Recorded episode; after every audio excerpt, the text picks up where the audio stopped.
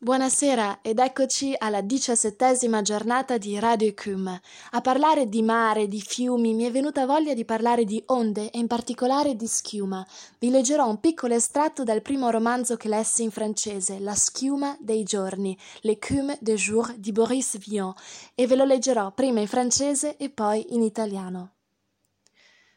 J'ai le sentiment que toute ma vie dépend de cet instant précis. Si je le rate, Moi, je pense le contraire. Si on rate ce moment, on essaie celui d'après. Et si on échoue, on recommence l'instant suivant. On a toute la vie pour réussir. Ho la sensazione che tutta la mia vita dipenda da questo istante preciso e se lo perdo.